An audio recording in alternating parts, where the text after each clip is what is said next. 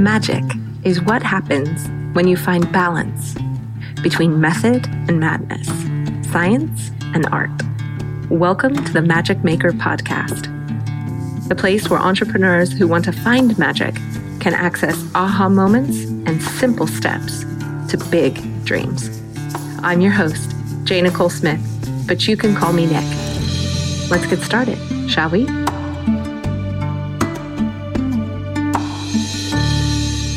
So, at the moment, we've been talking a lot about what makes brands cool. And part of what makes a brand magic is it's what I call brand cool. One of the first elements of brand cool is the words and language that a business uses to convey its messaging, to get its why across to its customers and fans. And words can be extremely, extremely powerful, but only when they're done well. And most of us we're not born as copywriters, you know, it's a skill just like anything else, being um, an artist or having a really great knack for being able to do stuff with your hands. Having a way with words isn't something we're all born good at. So it's really important not only to acknowledge the pieces that you're going to need to bring that brand cool to life, but also the people. And in this case, the person is probably a copywriter. So today I want to walk you through some of the pieces that you're going to need to bring that brand cool to life through words and a couple little notes about how to work with, hire, find, etc a copywriter who might be able to help you if this is not your strength. Now, the other thing I want to say is that even those of us who are artists or writers, I happen to be a copywriter and an author, I still struggle doing stuff with and for myself because I'm so close to it. So even if you are gifted with words, you might still need help in the form of an editor or someone else who can sanity check you because one of the most difficult things about everything we're about to talk about today is being able to cut it down. We we talk and talk. We talk and talk and talk and it's much harder to be succinct or brief than it is to be simple and keep it simple. And for this language to work in your brand, it's got to be sharp. It's got to be punchy because these days nobody reads. So, some of the other brand cool elements we'll be talking about will be things like color and photography, which are much more instant. But with words, you have to make it short enough for people to actually read it. So let's dive in and look at what those pieces are and how you might get them in your business. Let's make some magic, shall we?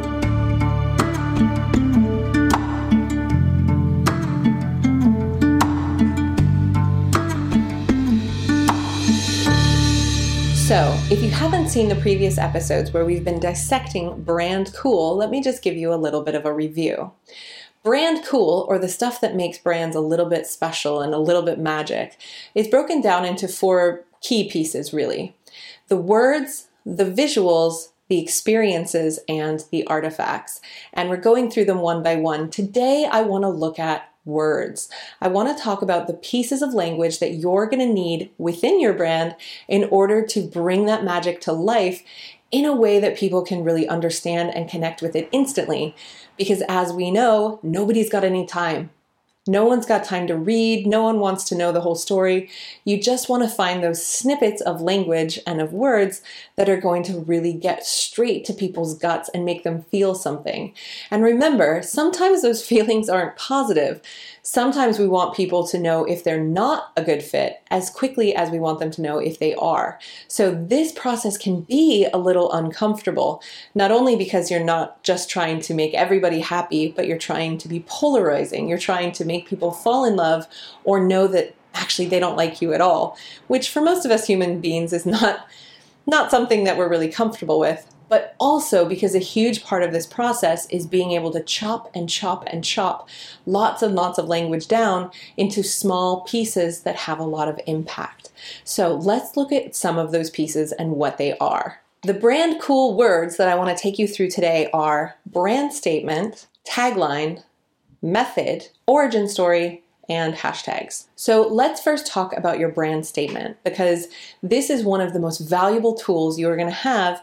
And you'll also be able to find another episode that goes really in depth on this. And you'll be able to find in the show notes a download of a PDF to help walk you through how to build your brand statement because we don't have time here to go into it in depth. When I talk about a brand statement, what I mean essentially is an elevator pitch. And that is essentially 8 to 13 ish words that you use over and over to answer the question, What do you do? Because most of us, our instinct is to answer that question by just saying literally what we do, right? I'm a yoga instructor, I'm a dog trainer, and that's boring. It's so boring. So, a brand statement is a more interesting way to answer that question that wraps up why you do what you do and sometimes who you do it for as well as what you do into a short little package that you can deliver easily and effortlessly that not only excites or delights people, but also encourages them to ask more questions. Because what we're looking to do here is to start a conversation, not just have a one and done question and then walk away. So, again, make sure you download the PDF in the show notes to help walk you through exactly how to craft your brand statement because there is a specific little formula that can be very, very helpful to help you do it. And this is something we all struggle with. It is challenging. So, don't worry if you find it a little bit tricky it's going to take a little bit of time to craft it. But one of my pieces of advice would be to practice it. So if you think you've got something that you like, practice actually saying it out loud and see how people react to it. Because what you'll find is you'll kind of move and tweak it, use different words here and there, depending on how people react. The next piece of brand cool we're going to look at, which is sort of similar to a brand statement, is a tagline. And people often ask me what is the difference between a brand statement and a tagline, and it's this. A tagline can often be quite artistic or abstract. It doesn't necessarily need to convey distinct information, it can be a little bit punchy or fun. So, for example, your tagline might just be a couple of words, or it might be just a short, sharp statement. It might be something a little bit more abstract. My brand statement in my business, you'll probably hear me say a lot, is I help entrepreneurs find freedom and fulfillment by building brands instead of just businesses. But for an actual tagline, I use what we call our manifesto, which is do good, be real, find happy, and build brands that matter. Now, that's quite long. We don't use it all the time, but that's a little bit of a sort of different, slightly more abstract, a little bit more commanding version of what I would call sort of a tagline. But yours might be much shorter. Um, taglines that I've helped businesses craft for their businesses are, for example, Victoria Stilwell, her tagline is the future of dog training.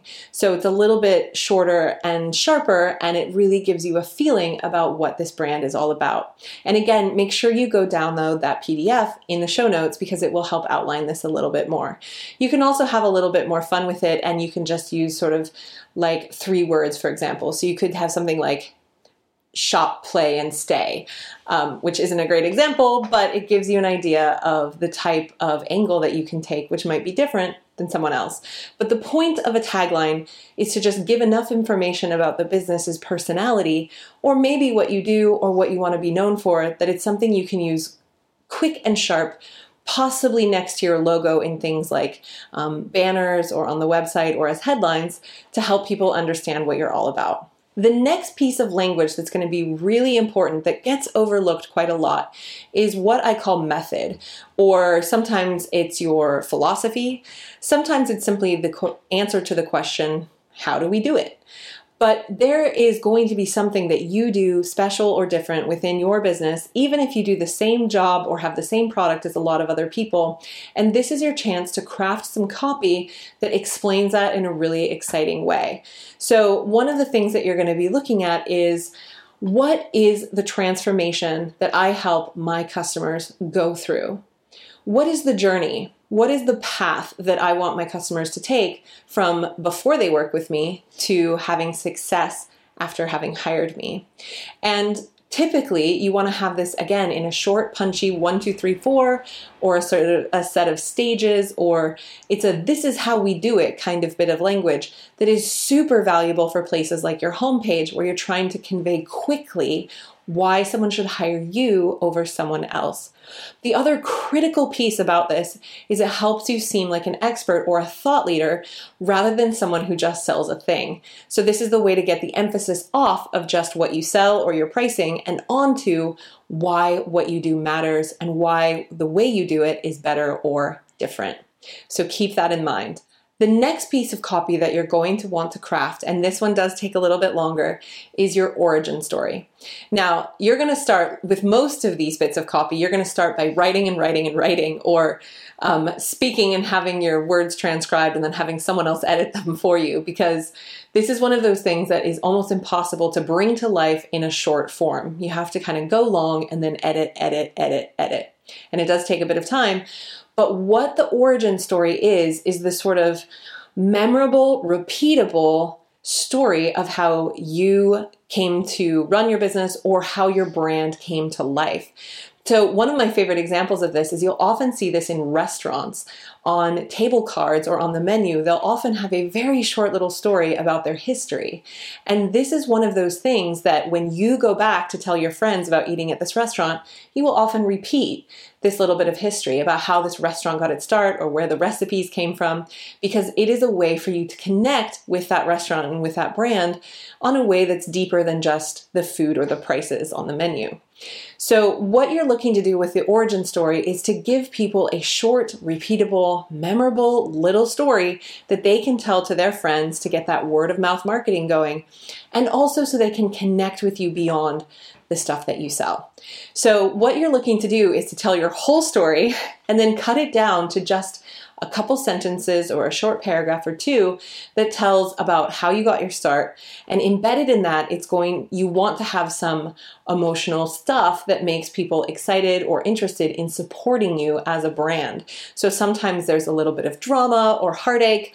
Sometimes there's something really good that you're doing for the world. Sometimes it's a little bit funny or quirky. You know there's a lot of origin stories out there about the brands that started in a garage or in a van.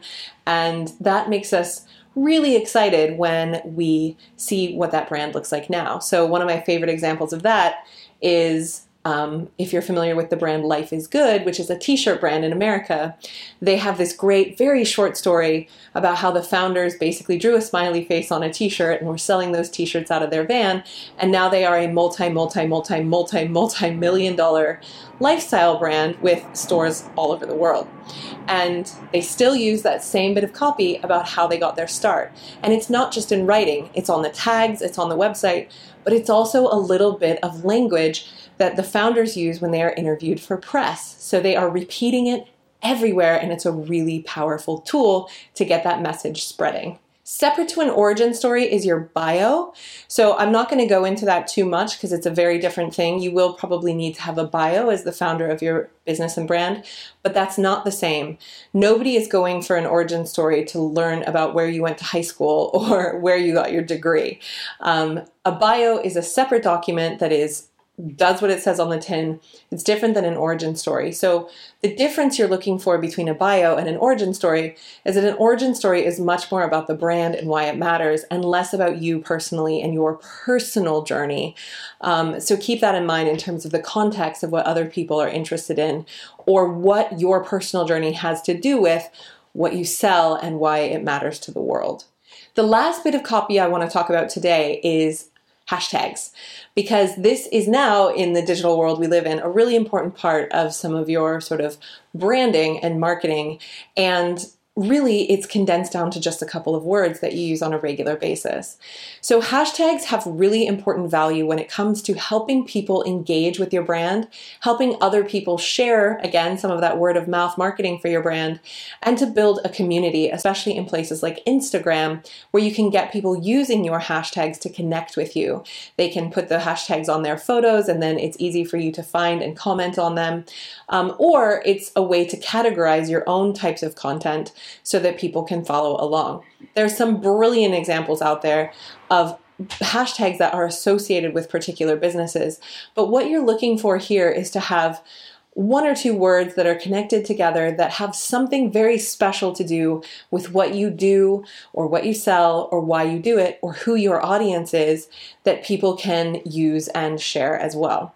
So, like for example, in our world, we have a few hashtags we use all the time, and some of them have been picked up by our audience and some of them haven't. The hashtags that have been really popular in our audience are first, hashtag enchanted rebels. This is language that we use to describe our tribe. So, a bit like some of those celebrity um, names that singers use for their audiences, um, this is how we describe the people who are part of our world. And our people have really gravitated towards this idea of being an enchanted rebel. And they use hashtag enchanted rebels or hashtag enchanted rebel to describe themselves and or something that they're doing. You'll see that on Instagram. Another one that's been really interesting and popular is hashtag hashtag my daily treats. Now, this is something that we brought to life a couple of years ago when we were talking about how important it is to get self care into your life, and that we have a formula that I call treats, which is T R E A TS, and it's basically an acronym for a few different sort of self care things.